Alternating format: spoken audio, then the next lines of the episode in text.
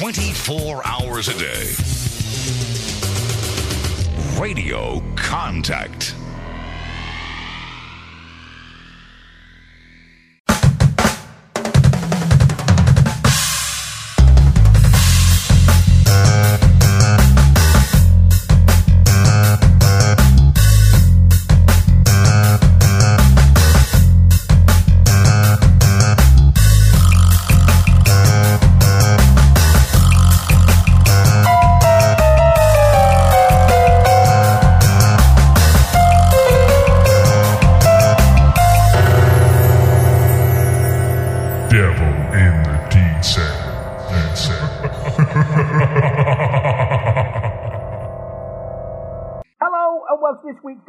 Devil in the Detail podcast. I'm Rob Parks and we're here talking all things Salford Red Devils. Joining the show this week, as ever, we have Paul Whiteside. Right, Paul? Hey, Rob, you okay, mate? Are you missing your rugby league, mate? Yeah, I am actually, mate. No, it's uh, it's been a, while, a good while now, hasn't it? And uh, it's been quiet. There's not been much in the in the rugby league press, has there? Not just regarding Salford, but rugby league in general. I was pleased to see the the, the schoolboys beat the Australian Kangaroos the other day. I think that was a massive massive win. But no, I'm looking forward to the season now, and obviously the friendlies being announced thick and fast. It's uh, it'll soon be here, what, a couple of weeks now, and uh, we'll be preparing for Swinton. Yeah, Christmas is coming and everyone's getting excited. Joe, and you're here ready to talk all things uh, Salford Red Devils. I certainly am. Yeah, I'm getting the um, the pre-season itch now. Um, I want it to be back. It's soon be round, and the Swinton game. I'm looking forward to it. and I'm looking forward to the, the fun days we have leading up to it as well. Yeah. So what we got? We've got all the big stories uh, since we were last on. Uh, we're going to talk about the Willows uh, 13, which the club have been running, and seeing what we think of that. And then also, Joe, you decided to put a squad together uh, of the players you've seen um, playing for Salford. So we're going to pick through that, aren't we? Yeah, there's a couple of um, controversial players in there, a couple of loan signings we've had in, but we'll talk about that later. Cool. So what we'll do, we'll start off with the big news coming out of Salford Red Devils since we were last on.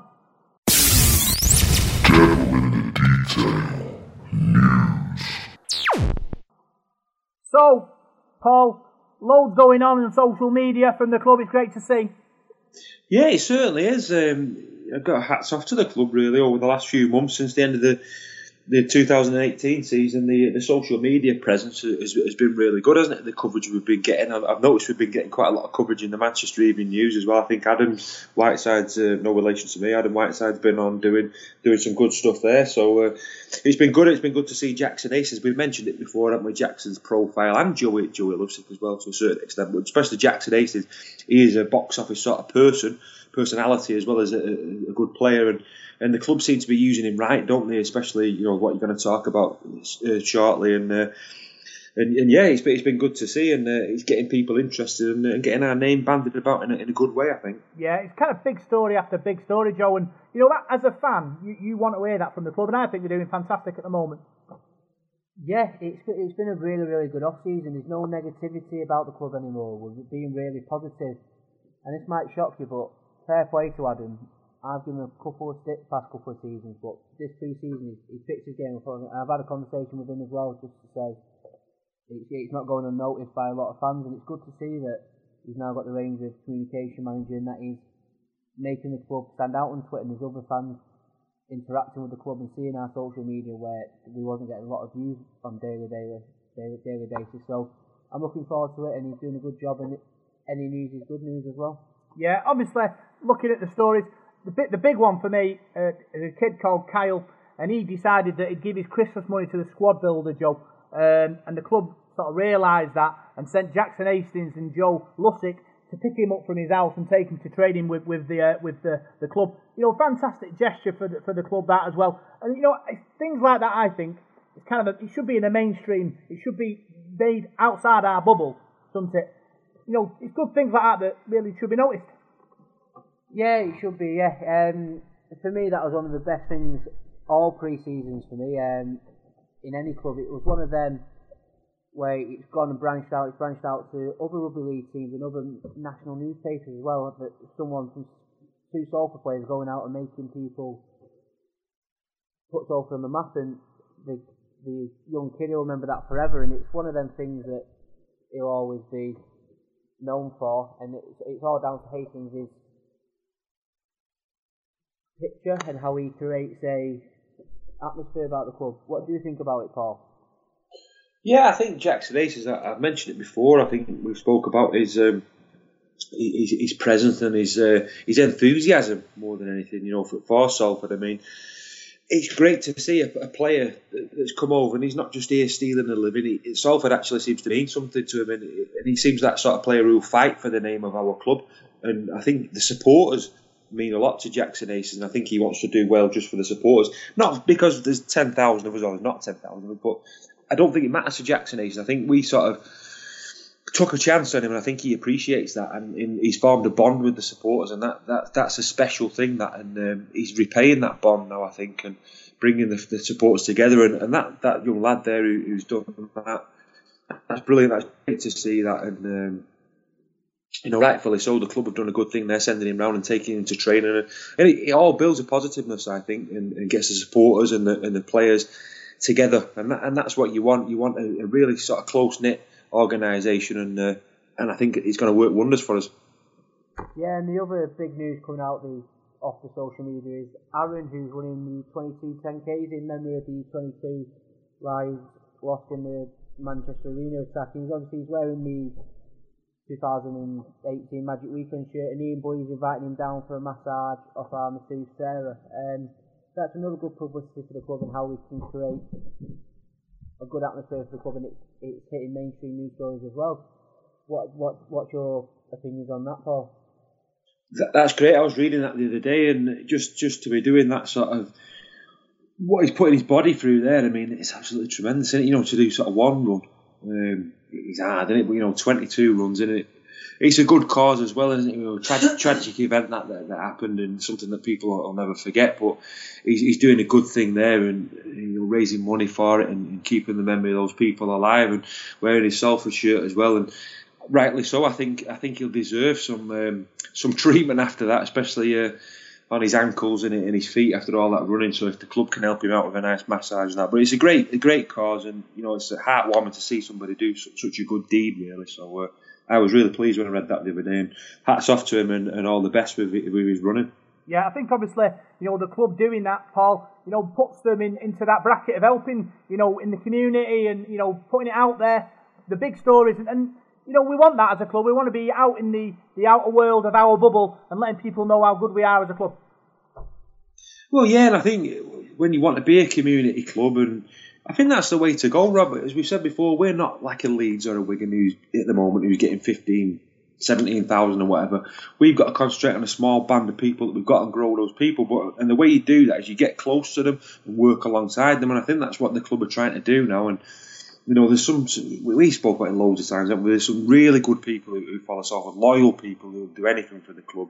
And if you can get on side with them and work with them, and, and all chip in and, and do things together, I think it makes the, the club stronger then, doesn't it? And you know, th- those bridges, I think for for a couple of seasons recently were burnt between supporters. Relationships seem to be strained, didn't they, between the, the club and the fans? And I think that slowly but surely that those those bridges are being rebuilt, aren't they? And you know, connections are being made again, and, and that's that's great to see. And that loyalty is going to breed onto supporters. And you'll always have like you your few mugs who will do anything, but let's get some more of them. Let's get some more people in there who, who the club means everything to. And I think they're doing the right thing there. And it's been good to see, especially with the supporters trust and, and the squad builder as well. People are in. I, read something the other day. 160 people or 180 people have got involved with that now, so that's growing.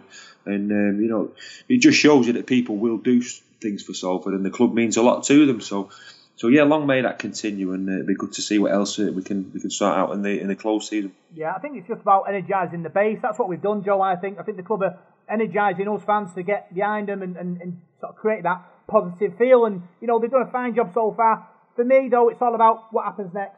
You can't have three big stories. It needs to be week in, week out, every week, big stories, putting us out there. Yeah, you've hit the nail on the head. It's kind of this season. It's kind of started again on the social media platform. They've got a new design in, or a new designer in to design all the the pictures and all the emotes they use. And there's been a big story every week, and there's obviously something we'll talk about further. The Willows Wall. We've got that every Tuesday, which is a big story, well, for a lot of fans, and it's just building on week on week and stuff, getting videos in pre-season, interviewing players week in week out, interacting with fans that way, just so fans have something to do and they can do something on a Tuesday, Wednesday night, apart from listening to his podcast about the club. And it just it creates a bit more of a connection between fan, player, and club. And that's what we need at the minute. We need everyone to stick together, and we'll come out on top of the hard times. Yeah, I think it, I think she's called Kari Morris who's helping uh, Adam. Um, you know, I think I think they're doing a fine job, uh, Joe, and hopefully you know more to come.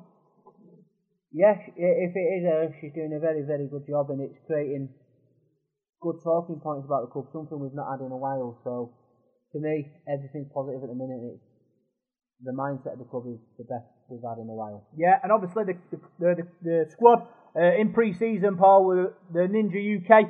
You know, following that sort of uh, physical challenge there. You know, I think pre-season it's kind of a psychological thing. People will be watching that, players climbing up stuff and being physical. You know, it's only going to be good, I think, in the future. it's about team team bonding as well, Rob. Innit? You know, um, you've got a few new guys in there, and those relationships have got to be built, haven't they, during the close season? You've got to work hard, haven't you? You've got to put the graft in in the in the pre-season. There's a lot a lot of work that goes into that. It is a long season. It when Super League starts, you know, until next October, you've got to be fit, and it, it just looks like the players are working really really hard. And if you go back a couple of years ago when we finished in the playoffs in 2017, how fit was we that season? We really hit the ground running, didn't we? As, as Watto said, we you know we we put a lot into it. Those, those opening sort of rounds of the, of the season. I think that's the way we're going to go again. Get a good start and make sure the players are as fit as they can be. And uh, you know, going to places like that Ninja UK. I've never been there before, but I saw the video. I saw Ben Nakubuwai. I think he he was spinning round on something and holding on for dear life. But uh, and uh, and Watto as well. But they look like they enjoyed it, and that's the thing that builds good team spirit. Then, like I said, the new guys that are coming in. I think Ken Sio will be over soon as well. He's visa's been delayed or something, but I'm sure he'll be here soon and he'll be looking to get himself as fit as he can. But it's been good to see it. Everything, as you said, has been dead positive. It's all been covered in, the, in the, the papers as well. I said before, Manchester Evening News had a full page spread on us the other day when we was at that, that ninja place. So, uh, that's brilliant. That's really good for us. And it's just getting our name out there and people talking about us again. And that, that's the way to, to build your base and your, your, your fan base and your, and your crowds and what have you, and people know you're there and know and get excited about it. So yeah, it's been really really positive up to now this uh, this post season for me. Yeah, being about being outside the bubble, Joe. That's what's important for this club. Hopefully, more to come, like I said before. Yeah, um, keep building on week on week, like you said, and the more stuff we get out there, the more chance we have of getting out that bubble and new fans coming in. So it's all about getting out that bubble for me. Yeah, it's going to be exciting times. Uh, Paul, you went to the Willows Memory Night a couple of weeks ago. Tell us all about that. Yeah, it was last Wednesday. It was really good. I- I've seen the, the film before. I went to the, the Lowry to see it last, I think it was sort of this time last year. And um, we just wanted to go again. I said to my dad, we'll, we'll go and uh, it's a night out and it's, you know, we got us off again because we was missing it. We was hoping to take Mike Koolman, but he's not been um, been so clever. I think he's had a bit of um, bit of time in the, in the doctors in the hospital and whatever, so he wasn't feeling up to it. So we went down there and uh, it was great. We saw some ex players. Paul Fletcher was there and uh, Andy Burgess, Paul Light and Ian Blease. Good to listen to their stories. We all sat down and, and watched the film again and had a bit of a question and answers with the players. There was a, an auction as well. There was some, some cracking stuff on, on auction, some some photographs and memorabilia. Um, also as well, um, Tez Tez is it Tez Howell is his name? Tez his second name from um, Red Devils Apparel. He he was there. Um, I think they're called Retro Red Devil Red Retro Devils. I think they call now. They're doing some uh, some memorabilia and, and mugs and T-shirts and, and all sorts of stuff there. So uh, so check them out. They're on they're on Twitter. Uh, Joe, help me out here. I'm waffling. Yeah, he's got to, he's It's, uh, pop out, it was it, it was it was called Red Red Devils Apparel, weren't they, with Andy Ashton and Tez? But I think they've changed the name now. They are on Twitter as Retro Devils. I think they are something like that. Yeah. But um, you'll you'll be able to find them anyway. They got some really good stuff. I got myself uh, me and my dad got ourselves a pair of mugs, um, coffee mugs, and um, with the the old crest on and that. So really good stuff, really cheap as well. So. Uh, but yeah, it was a great night. Really, really enjoyed it. And if you've not seen the, the Willows Memory DVD, it's absolutely fantastic. And um, you know, it, it can make you quite emotional watching it. It really is. It, it goes right through from the 30s and sort of the glory years of the of the the 70s as well, with the championship wins, the trip to Wembley, and then obviously um, the the 80s at the Willows Variety Centre and things like that. And right through to the Willows being being knocked down, which is really sad at the end. But it's a, it's a, it's a great, great DVD. Know, Chris Hesketh on there as well, the late Chris Hesketh. He, he talks on there, and amongst other players as well, Alan Grice. Brilliant, brilliant to watch. And um, you know, John selling the DVD. I think ten pound the DVD. So if you've not got it, you know, make a great stocking filler. Yeah, as I suppose the club kind of embrace the, the history. We've got a rich history at Salford Devils, and you know this DVD and engaging with old players and bringing them back into the club only helps the club and us fans, you know, to get that bond bond stronger. Yeah, it certainly does. It. I mean, sometimes you, you forget about how good we were as a club. I mean, I've not really seen much of it in well, we haven't in our lifetimes, have we? But you know, you go back to the seventies. There, who was the we was the club. You know, the real pioneers really with Friday night rugby league and things like that. And if you go back even further to the thirties, what a side we was then. So it just shows you an awful lot of history and heritage with Salford Rugby League Club and.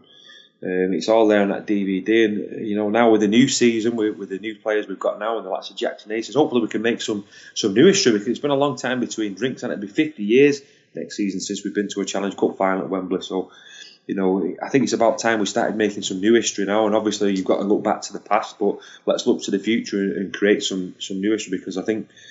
As I said, it's been a long time between drinks. I think our supporters deserve a bit of success now, you know, before uh, before we're all too old. Yeah, we're all getting old, Paul, but Christmas is down the corner and the club have, uh, you know, managed to try and get the shirts out before Christmas, which is a good thing.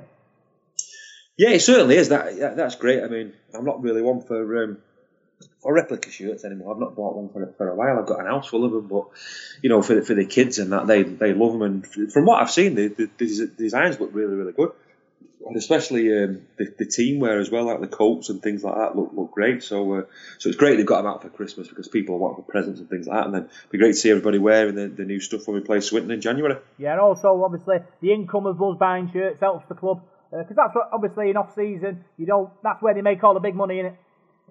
Yes, it's shirts and season ticket sales really, Rob, isn't it? And uh, other bits of merchandise and that as well. But yeah, the shirts and the season tickets, and, and especially as we said before, the squad builder. That's where, where your money's coming in from now. And uh, and yeah, let's hope we can sell season tickets. I believe the season tickets sales were up. They've not given any figures out, have they? But they're up on what they were last season. So uh, let's hope people are going to going to buy into it. And uh, as I said before, if we can get a good start to the season, it can snowball, can't it? You go back to as I said before the 2017 season. You know, we didn't get huge crowds, but we got on a roll there, didn't we? And, uh, there was a real buzz to, right up to the semi final, and obviously the season tailed off a bit then. But if we can get that sort of start again, now we've got a couple of X Factor players in there as well. You know, Hastings and Louis. You know, keep a keep a fully fit squad and avoid some major injuries to the spine of our team. I think they can have a really good season. Yeah, it's going to be it's to be exciting. Like you say, everyone's up. You know, the confidence is there in the fans, and, and the club's doing fantastic stuff as well. Uh, and it's only Christmas as well. There's plenty more time for plenty more good stuff to come. Yeah, certainly is. I don't know whether there's going to be any more signings. It's been pretty quiet in the, the rugby league press, and I've been keeping my eye on the League Express for any sort of stories and that. But I think what I've been quoted as saying he's, he's on the lookout for, for other players. So whether anybody else will come in, I'm not too sure. I like the look of the, the, the squad, Rob, and uh, you know, like we said before, they've just got to hope we can get as fit as they can now in, in the pre-season. We've got some options there in, you know, in the backs and maybe a bit light in the forwards, but we've got some good players there. The good signings of Lussick and Hastings. Ken Sio, another excellent sign, I think. So we've got some strength in depth there in certain positions, but not in others. But I'm hopeful it's going to be a good season. Yeah, obviously loads going on. Uh, supporters Trust uh, Christmas party is on Saturday. Looking forward to that. Yeah, well, I'm, I'm looking forward to it. Yeah, my kids are looking forward to it as well, really more than me. But uh, you're going out, you know, to this because yeah. my, my little my kids have been asking for uh, your Rory asking if he's going, so uh, we're looking forward to seeing you there on Saturday. It'll be good. It was really good last year. It was excellent last year. You know, well, Haraki was there last year, and a couple of the other players, and I think it's at the same place again, Rob, isn't it? That soft play in yeah. Swinton, is it? Yeah, yeah, it was really good last year. The kids all enjoyed it, and uh, that was another good thing that the supporters trust did last year. There was some some great events last year. You know, the the 21 years of Super League with the 97 squad. What a great night that was. So uh, let's hope there'll be some more good events coming up. But if you've not got a ticket for the um, the support the, the kiddies thing this this Saturday, you know, make sure you get down there because it promises to be really fun. Yeah, I suppose it's all about engaging, you know, because they're the future generations of fans, aren't they? Paul, the, the kids, and you know, bringing a player into the Christmas party, you know, it means the world to them, doesn't it? Um, well, I'm not sure about my kids, Rob, because I don't, I don't think they, they, know anything about Salford, really. I mean, they don't really listen to me. Um, I'm always trying to tell them to watch stuff on the telly and, you know, do you want to wear Dad's old shawls? No, they're not bothered. So um, the, the girls might too, aren't they? Well, I'm working on it. But, you know, Jackson Hastings could roll up on Saturday and they won't have a clue. Yeah. But flip of that. but no, but you know, for, there's there's plenty of kids that it does mean so much to, and uh, and yeah, you, you know, your, your heroes come down there. That that's what you want to see. But it's it's another good thing that the the, the club have done, the sports trust have done. So. Um, you know, we've not had we've not had this for a while. When we used we used to have these parties and things when we were kids, but for for a lot of years they went they went without without them, didn't we? So it's good that they've, they've got them back again, and uh, and we're getting the kids on side because, as you said, Rob, the, the children and young people are, the, are the future of the club, aren't they? And the more people we can get through buying into it, the better. Yeah, I think obviously my, my, my son, uh, he's kind of getting into rugby a little bit, but he's, he just pretends to be me and with a with a with a phone and recording little videos of, of him commentating, going to the kitchen and stuff, which which is quite funny really, because obviously he watches me, you know, on the video on YouTube and stuff, and you know, it's, it's pretty weird how, how how kids sort of like perceive the world in a way. Yeah, it certainly is. I bet he don't make as many bloopers as you. Probably doesn't. You're not wrong. no, no, it's great. Um, obviously, other big news. Uh, Eddie Hearn uh, has been talking about rugby league uh, this week. Paul, what, what do you make of his comments? Yeah, I'm a big boxing fan, Rob, as you know, and um, Eddie Hearn has a massive involvement in boxing and promoting. He promotes so many fighters. Um, it's unreal, really. And what he's done for boxing, he's done good things, and I think he's done some bad things. I mean, I won't go into all that because we'll be here all night. But what what he said about rugby league, I'm not his massive, his biggest fan, I'll be honest. But what he said about rugby league, I think he had, he had some good points there, really. And when he said about people, he didn't know any any sort of any players' names, and I think that's what it is. Sometimes we need to, to, to push things more than what we do. I think our international game, just for for starters, I don't think we give that as much much press and as much um, what's the word as much coverage as, as what it should do. Really, sometimes it's not helped by the media. I, don't think the BBC and, and, Sky do a great job. Sometimes they let us down, don't they? But I think we've got to shout it from the rooftops, really. And yeah, I, I agree with a lot of the things he said, but there's no easy fix for it, Rob. You, you can't just come in and, and, wave a magic wand. And even if we gave Eddie some sort of job, I, I don't know whether he'd be able to solve the problem. I think it's. Um, it's, it's something that's going to take a long time to do. But he has some good ideas, and uh, I don't know how it's going to going to work with him. Is he going to come and do some work for rugby league? I'm not too sure, but um, some of the stuff he said was, you know, interesting and um, and worth listening to. Yeah, Joe. He talks about taking the cap away, but then he also talks about sort of promoting the players and making them household names. I don't think you can do both. Then you take your cap away, um, it gives you know gives clubs more money to, to throw at the, the club. But then it was like clubs that don't have the money in reserve to, to, to kind of like function might go over the top and throw too much at them. Do you think that could be a problem? It it could be. It's, he's talking about taking the cap away to get the best NRL players. Who I think that's the route going down. Instead of then, he said in the interview, our best players go over there. He's trying to say take the cap away. They might come over here. And obviously Hastings has come over, big attraction, big NRL player uh, Matt, or his name me. Uh, Trent Merrin has gone to Leeds. He's a bit, he was playing in the um, State of Origin in the World Cup not so long ago. He's a very, very, very good second rower.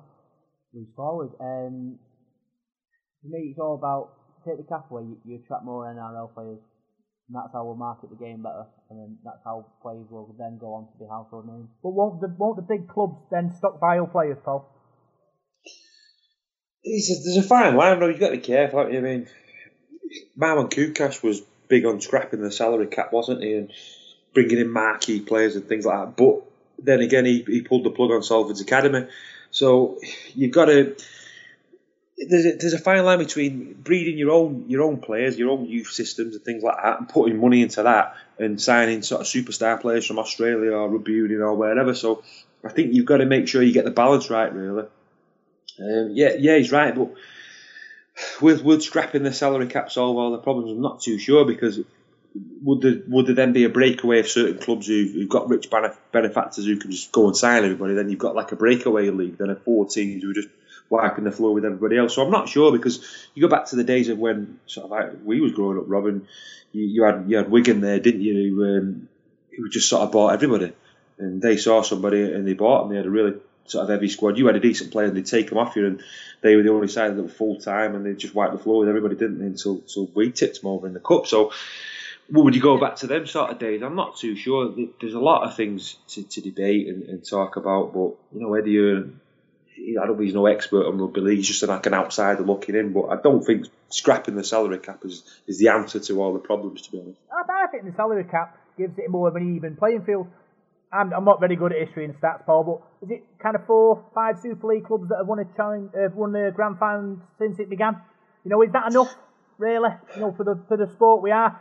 Surely, if it was more competitive, if, if talent was spread more evenly, you'd have more clubs vying for that grand final. Well, yeah, you, you look at um, Australia. I mean, you look at the NRL. I, I can't. I won't like to say how many different sides have won that, but that that's the sort of league where anybody can win it at the start of the season, and then the season after the team that won it before can finish sort of lower down. I think that's a real, really competitive sort of league where. Whereas Super League, you you look at the table now, and I've just been having a look this week and thinking, oh, where do I think teams are going to finish next season? And you can probably predict it and, and not get it too far out. Um, but no, I, I don't know. I don't know whether the salary cap's a good thing or a bad thing. What you don't want is what we've had before, where we didn't have the, the salary cap, and you had teams like Oldham and Workington in the, in the top flight there, who were spending loads and loads of money. And look where they've ended up now. I mean, Oldham's without a ground. They, they've really, they're really struggling. And it's sort of, it's sort of this boom and bust sort of thing, in it, where you spend a load of money you've not got, and then it doesn't work out for you. The crowds don't come, and then you never really could recover from that, do you? So you don't want that to happen because that could really kill the game. But I'm not like a massive money expert, me, so I don't really, I don't really know what the answer is. But you don't want to lose players to, to rugby union, and, uh, and where when people say we're losing players to Australia, that doesn't really bother me because I think a lot of players go to Australia to better their game, don't they, and better themselves. You only got to look at the likes of Gareth Ellis, Elliot Whitehead, who, who's gone over there recently, Josh Hodgson. They- They've been fantastic over there, and they've come back and played international rugby league and been better players for playing in the NRL. So I don't think that's a problem, uh, to be honest. I think the rugby union one is where we've lost players to rugby union. Um, but no, it's, it's a massive conundrum, Rob, and something we'll probably talk about all night. Yeah, but I think rugby union's kind of an upside down, um, you know, sport really. Most people look at the Six Nations, watch that, you know, religiously, but then don't go and watch Sale on a on a on a Sunday, Joe. And you know I mean? The whole media is kind of like aimed at the international scene, and the local scene is kind of ignored. Yeah, I, I do see that. It's, I think it's mainly because the internationals are on is it ITV and Yeah. Sky Sports. Terrestrial tele, Yeah. BBC and that. Yeah, and the um, is it BT that have the the Premiership Yeah. now? Yeah, so I don't think BT put enough. It's kind of similar to rugby league with Sky. They don't put enough advertisement out there for it. Where ITV is it ITV? That's the.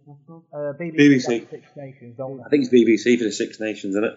Yeah, BBC they market it solely for the international, and then when our internationals come around, we get a couple of adverts a week.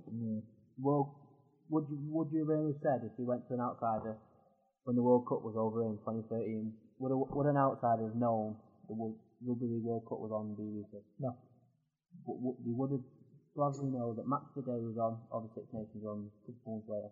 Yeah. I think I think with rugby union, um, it's a funny one. Rugby union. I think club rugby union. I don't think it's it's any bigger than, than rugby league. I think the rugby union get the, the, the coverage just because of that Six Nations. Really, when you think about the Six Nations, I don't think people particularly go to watch the match. I think it's more the occasion.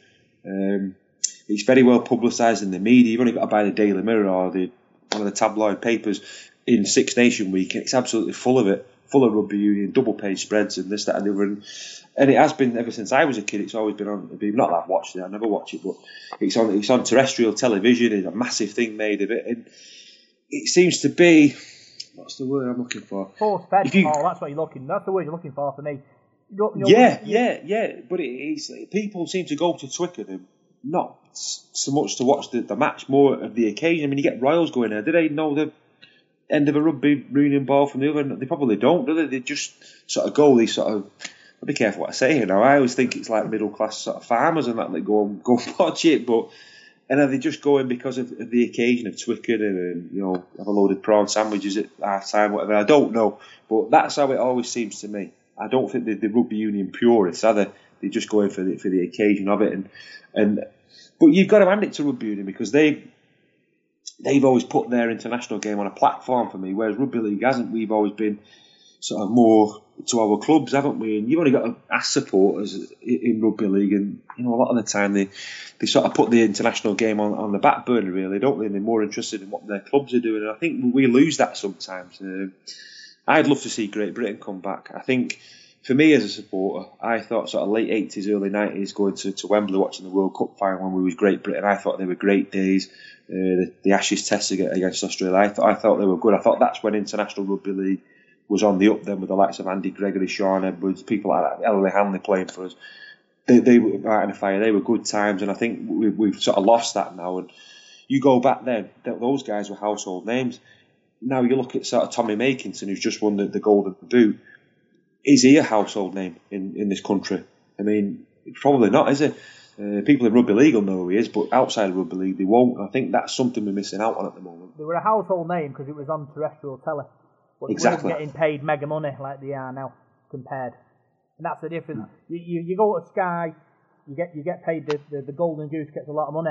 You go to the BBC, you might not get as much money in your pocket, but you'll get more coverage and you're outside the bubble. And that's the that's the difference, I think. Joe. Yeah, well, well, you're right. I mean, you, when you talk about Sky Sports, um, Sky Sports has, give, has given rugby league a lot of money on it, and without Sky, you'd probably be snookered. Really, wouldn't we? Probably be part. We'd still be part time. We probably wouldn't be all full time teams, would we? But going back to Sky, I think they hinder us sometimes as well. You've only got to look at Thursday night rugby league, Friday night rugby league. Sky seem to, to manipulate for themselves sometimes. They, Sky won't put you on at a prime time slot really. You know, on a Saturday afternoon or, or a Sunday afternoon or whatever. They'll they'll put your matches on when they've got time to fill. So they'll put your game on a Thursday night when they're not when there's nothing else on. Um, as soon as the football season starts, to me, rugby league takes a back seat then on Sky. It's all about football, isn't it? And, and I don't know. That's that's the impression I've always got with, with Sky Sports, anyway. But uh, perhaps I'm wrong. But um, I don't know. I don't. I don't think they do the, the best job. Obviously, the money's great, but I, I don't think they do give us the best coverage in the world. Yeah. Obviously, let's move on to other things, uh, Paul. Uh, the club have uh, had a sort of surveys running through the uh, through the last few weeks about Salford's best uh, 13 to be put on the, the Willows wall in, in the museum. Uh, currently, they've got Paul Charlton at fullback, Keith Fielding, Dave Watkins, Chris Hesketh, Maurice Richards, Kenny Gill, Steve Nash, and your mate Mike Coulman's made the uh, the 13 uh, so far. You know, fantastic players, one of all. Yeah, and it's funny because they're all from that sort of era of, of this 1970s, really, aren't they? The 70s team.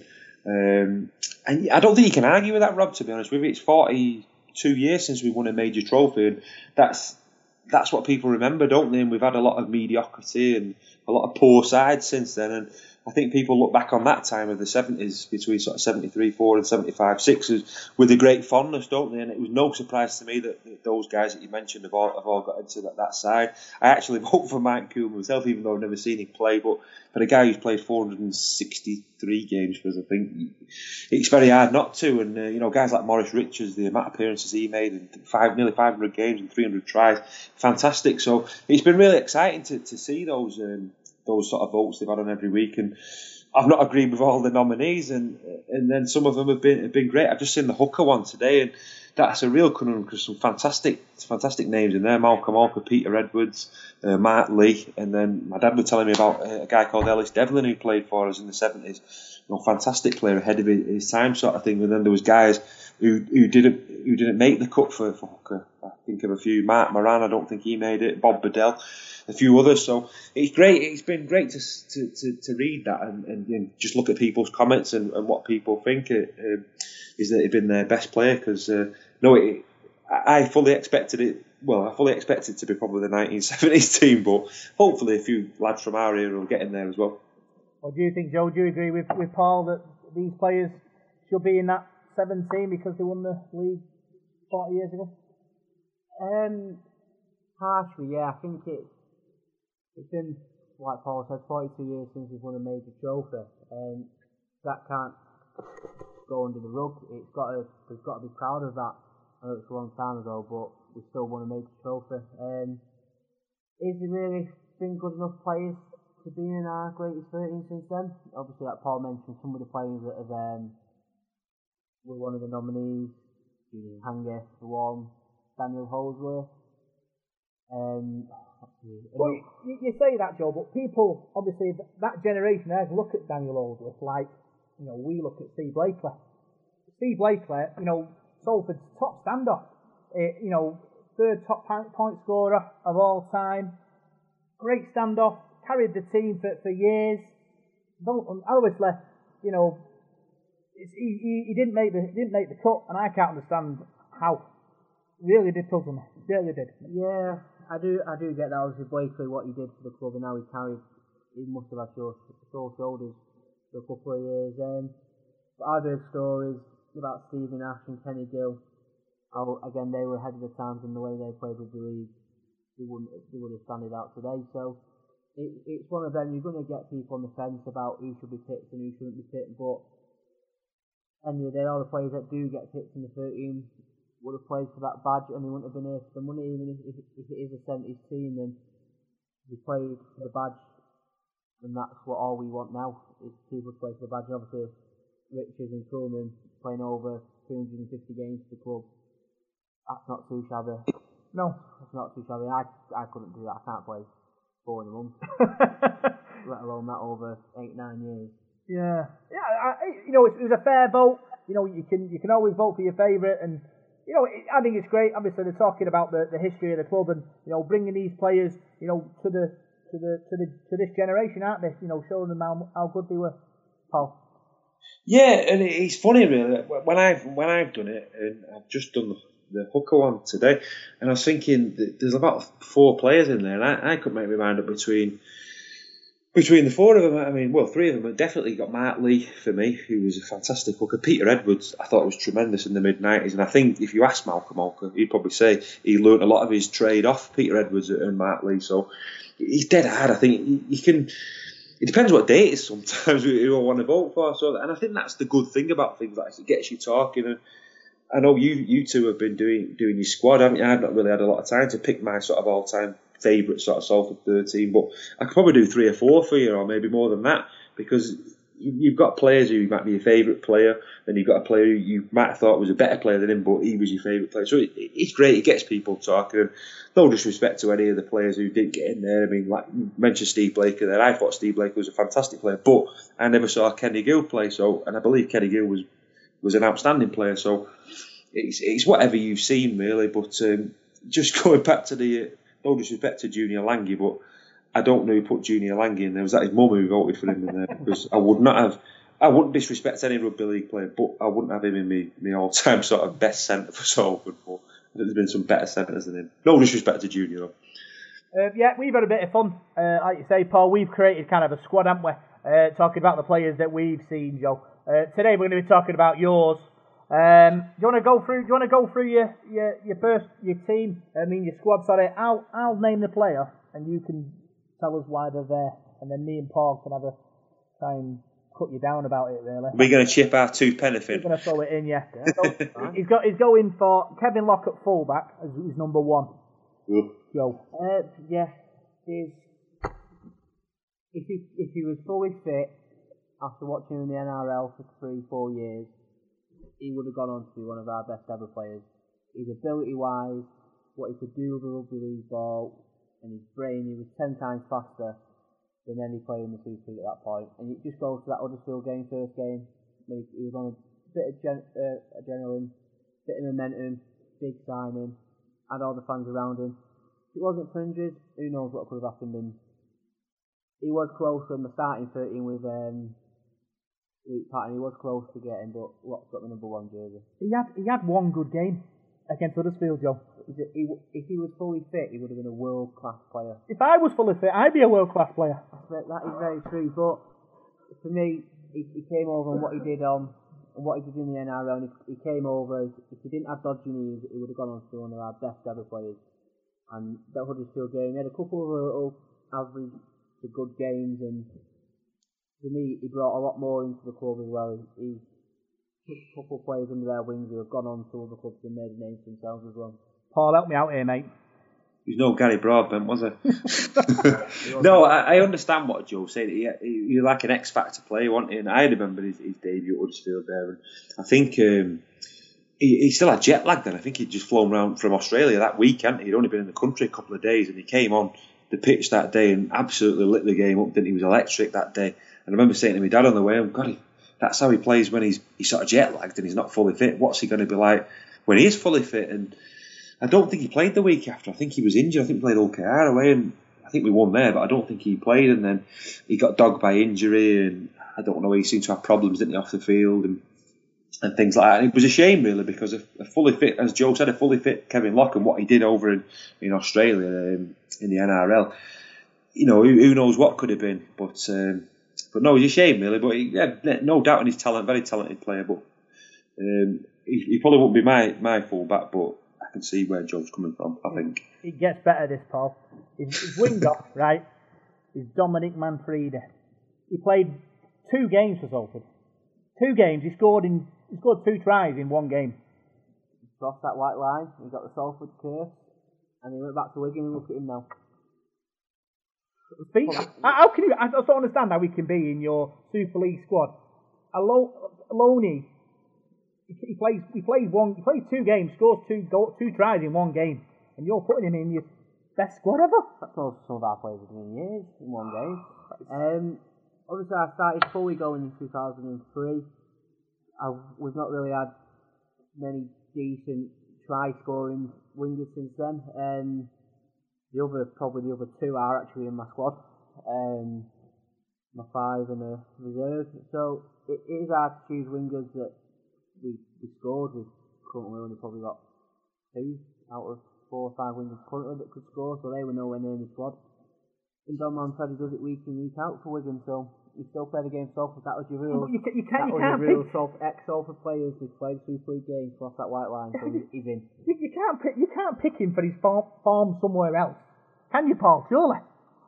Eh, well, I wouldn't really, no. But I was thinking there about when he said 2003. I thought, what about Alan Hunt? Alan Hunt had a great season that season. I, I, I'd, I'd have perhaps gone for someone like him. You got Nicky Pinkney, Jody Brown. um, even Martin, even Martin Offiah. I think for the sort of 12 months we had we had with him, I, I'd, I'd say he was a good winger. But I could think of loads of, of good wingers. You know, Tex Evans. I mean, not not the greatest in the world, but certainly a very exciting player to watch. Um, yeah, Dom Manfredi is a strange one, but I, I, remember the game he played for us, and, and he, he was um, very impressive. But just on the fact, I think it was one. Was it just the one appearance he played? Just one, wasn't it? No, it was one. He got injured, and I think it might have been all. He did get injured, yeah, Yeah, yeah. well- Scored two tries and got injured, yeah. Yeah, was it Hull FC on a Friday night or Wakefield on a Friday night? It was a, it was an home game, wasn't it? Yeah. Yeah. So he, Yeah. played, he played in it. So he played in one game. He scored two tries. He gets injured the next week, and you're putting him in your best 28 pl- squad players. Very strange. ratio. Right. Good. Let, let's let's get a bit of sanity back in, into into this. It's all about opinions, Rob. Oh, Stuart Littler, Joel Moon, da- uh, Dodgy Odgy. Three good players there, Joel. Give you them. Yeah, obviously Littler, his uh, appearance, he went his appearance record, his try scoring, he could cover the back row, all in out, plays for the badge, 100% every week. Personal hero growing up. Um, you got to know him a little bit off the pitch as well, still catch up with him now and then, and yeah, for me, you know, no brainer to start for him. With Joel Moon as well, his first year at the well, his only year at the club. Um, unbelievable. That back line we had that year was unbelievable. We've always been, and I've always said, we've always been a team that we have, we have a good back line and a bad pack, or a good pack and a bad back line.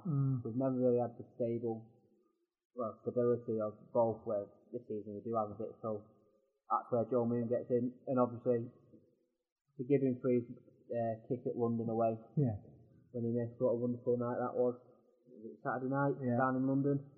Um, white and pink. 16 all. Broke a chair that day. Jumped on a chair and broke it when we scored the equaliser. Was it 18 all? It was a Saturday night game, wasn't it? Yeah. Yeah, that white and pink boy kit, and he missed Yeah. in front of the crowd just a bit to the sticks. But he's try scoring record. He always gets a good reception when he comes back, even though he's at Hull KR now. But we'll let him off for that. Hmm. Gone back home, but yeah, oh, yeah, first choice for me. Yeah. So I, I think he's. I think they're fair then, Paul. Stuart Littler, 100%. I think Stuart Littler is one of the probably one of my favourite players of that era. Really, I mean, for his longevity. I mean, he played a long time at Salford, didn't he? And his, his appearances, as you said there, he's, he's up there with, with Malcolm Alker, and they came through sort of similar times in the, in the academy. And you know, Lee Ladd, um, little and fantastic player. Not the most gifted, not the mo- not the quickest, but for us, for when he, especially when he played in the centres, I can't think of many centres that got the better of him. Every week he'd get the better, and he must have been a pain to play against. I mean, he's, he give he give verbals out. He was niggly. He was so unorthodox. I mean, the matter top centres like Keith Senior coming to Salford, and he'd just rough them up, wouldn't he? And get the, he'd always get the better of them. And his uh, his commitment was hundred percent, and he chipped him with a few tries. And like I said, not the not, not the greatest player in the world, but a wholehearted player and sort of a cult hero sort of player for me, a fan's favourite. And uh, yeah, I, I, don't think you'd ever argue with it having him in like a team of the century just just for the for the fact that he. You know the way he played the game, and David Hodgson, another one, a very good pro. I think he's been an excellent pro, whatever club he's played at, scored tries, decent goal kicker apart from that one in, in London. And Joel Moon, as you mentioned there, he's a player with the X factor, and it's just a shame that we didn't get to see a bit more of him before he, he left and, and, went to Leeds because he, he looked the real deal. And for the games he played at Salford, he was a, he's a good player. Yeah, and we've got Jackson Hastings at six, Andrew Dunemann, Ray Cashmere, and Malcolm Alker at the hooker. Joe, you know, solid, very good. Dunemann was fantastic for us. Hastings let the club up at the moment. Uh, Ray Cashmere was a workhorse, and Malcolm Alker was, you know, Mr. Soap. Yeah, Malcolm Alker was Malcolm Alker.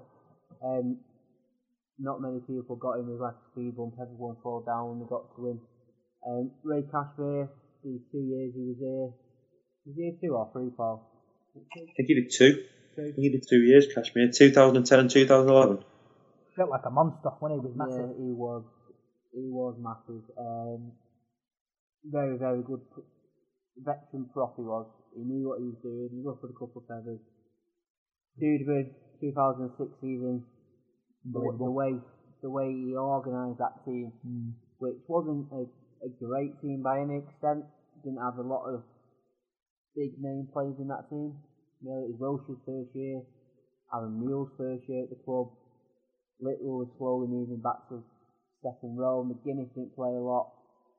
Um, yeah, so he, he, he was kind of first name on the team sheet for me as well. And then obviously Hastings' ability, he had to put in there. If Hastings and Duden played together, it would have been unbelievable. It would have been. It would have been. I think. I bet all them, Paul. I reckon.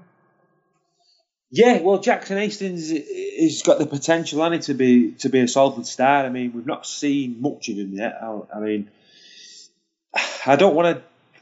I don't want to say anything bad about Hastings because I like him. I think he's a good player, but I, I just want to reserve judgment on him until I've seen him play against Wigan and, and St Helens and Castleford and Warrington and these top sides. Because I've no disrespect to him, but sort of the end of last season we were playing against Championship sides and lower Super League sides, and he did the business in the games he played in. So so far so good. So um, and I'm hoping, hoping we can kick that on into next season. But there's no doubt he's a talented player, and, and like we said before about his X factor off the field as well. So uh, so yeah, I'd have him. I think you'd have him in your team, but let's just make sure he does it next season as well. Um, who else did we say? Cashmere, Ray Cashmere. Ray Cashmere is one of the biggest plugs I've ever seen. He, he like had sort of elastic legs, didn't he? His legs were massive. But no, I think I think he's a, he's a player who I'd like to have seen stay. Actually, I think he did two years and then uh, he went back to Australia, didn't he? I think he he moved back, and I, I, don't know whether we wanted to keep him or not. But I thought he was an excellent player. And Craig Stapleton was around that time as well. I think we had two decent props in, in those two guys there. Malcolm Alker, you can't argue with Malcolm. I think I voted for him today for my, for my hooker and the the team one. Um, well, no matter what he's done off the field since then, for me as a player, I thought he was just a, a, leader. And from a very young age as well, I mean, he was captain at what, 20, 19, 20. And the way he led the side, the way he used to come back from injuries and, and just, just play through the pain barrier, he was like having a, a soldier on the pitch, SAS soldier.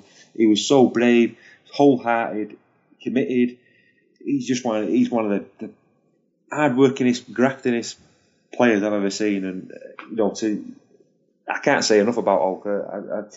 I, I, I, used to worship him as a player. I thought he was fantastic, and obviously he's had trouble since he's finished playing. And I hope he, wish him all the best. And hope he, I'd love to see him back in rugby league one day.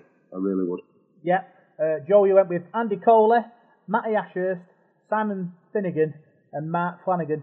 Andy Coley, sort of freakishly fast, freakishly strong, athletic, probably the complete uh, sort of prop forward uh, for me at the time uh, when he played for Salford. Uh, Matty Ashurst, uh, grafter, uh, worked hard for Salford as well. It's interesting for me. Simon Finnigan and Mark Flanagan, similar player for me. But sort of, we're going to go. Simon Finnigan's kind of like Mark Flanagan, point one. Yeah, it, it was kind of difficult. I know uh, Finnigan's first year when he came over in 06, he, um, he got the number 11 jersey, so he played back row that role that season. Um, so that's why I picked him with Ashurst in the back row. Um, Ashurst, again, he, he plays week in, week out for us. I don't think he's ever injured. He knew how to run a line. He was a back row that could pass, and he's gone on to prove that as well, uh, playing for Knights and getting a long-term contract at Wakefield. I think Finnigan, in his first season, scored about 15 tries in that year Yeah. as well. I think he scored. Yeah, yeah, he was scored a two prolific hat-tricks try that scorer. year, didn't he, Yeah. From the play the ball, used to just pile over there. Um, and then obviously Mark Flanagan. I still say, in if anyone disagrees with me, we are a complete different team when he goes off. Mm.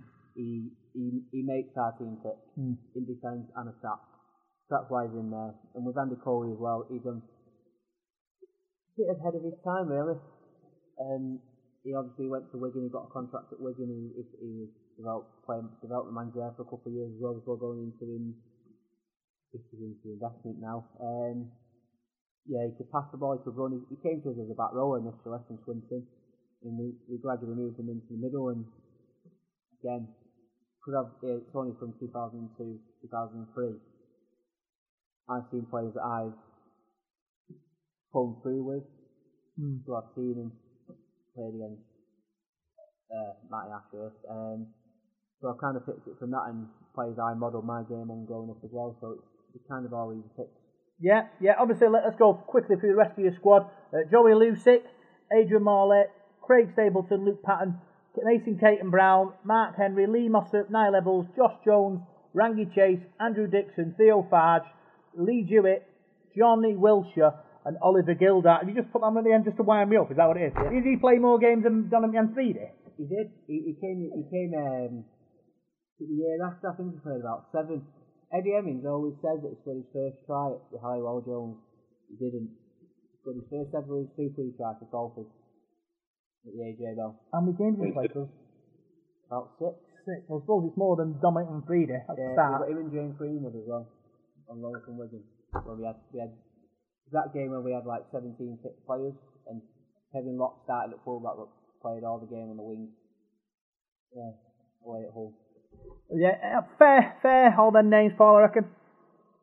Yeah, I'd say so. Yeah, I mean, it's hard with the, the loan players and things like that. But I, I like Gildart when he came. I remember him, he made his debut uh, at the AJ Bell. I say the Willows. Then. At the AJ Bell, and his, his dad, um, Ian Gildart, was in the in the bar upstairs after the game. I remember speaking to him, and um, he was a second row for. If you remember, Ian Gildart was a second row for Wigan in like the late eighties, early nineties and people sometimes don't remember. Well, I don't think anybody remembers from that great side of Wigan. He was like one of the grafters who sort of did all the unsung work. So totally opposite sort of player to his son. His son's like a swashbuckling uh, centre, isn't he? And uh, and yeah, I remember seeing him that night and thinking, wow, he's got a real touch of class. That that lad is going to play international rugby league. You could tell. You, you can sometimes just tell when you see a player how, good they're going to be. And uh, but just going through the rest of um, Joe's team there, Matty Ashurst is a player I would like to see stay at Salford. I thought he was, a- was a very good uh, back rower, and uh, same with Andrew Dixon. I thought the pair of them. We should have kept hold of them. I think we, we floated them off far too early. With Andy Coley, like you said, player ahead of his time. Really, I remember watching him for Swinton before we, we signed him. Always impressed me running out wide. I always thought he was a better second rower than, than prop forward to me. But great turn of pace, and I think I might be wrong, but I think he went to Wigan and played more games at Wigan than he actually played at Salford. He had, you know, quite a long run at Wigan there, or very similar amount of games anyway. But underrated player, I thought. I thought he was a really, really top forward, Andy Coley. Very quick, and um, and yeah, we could do with somebody like that on the side. His, his size, really, and his, his ability to sort of uh, that turn of pace that he had. And who else did we have there? We had Matt Flanagan, uh, like you said before.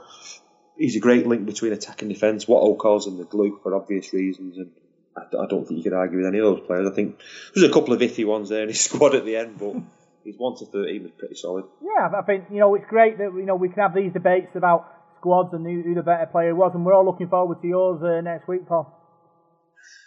Yeah, might, might, might take a bit of doing, dwindling it down, but yeah, you might see a few uh, few kids from the 80s in mine. Tex Evans might be in there. We'll have to wait and see. Great show. Big thanks to this week's uh, Devil in the Detail podcast. Um, Christmas is coming, Paul. Excited about next week? Uh, what's happening next week? Well, we've got our Christmas special in it, hopefully.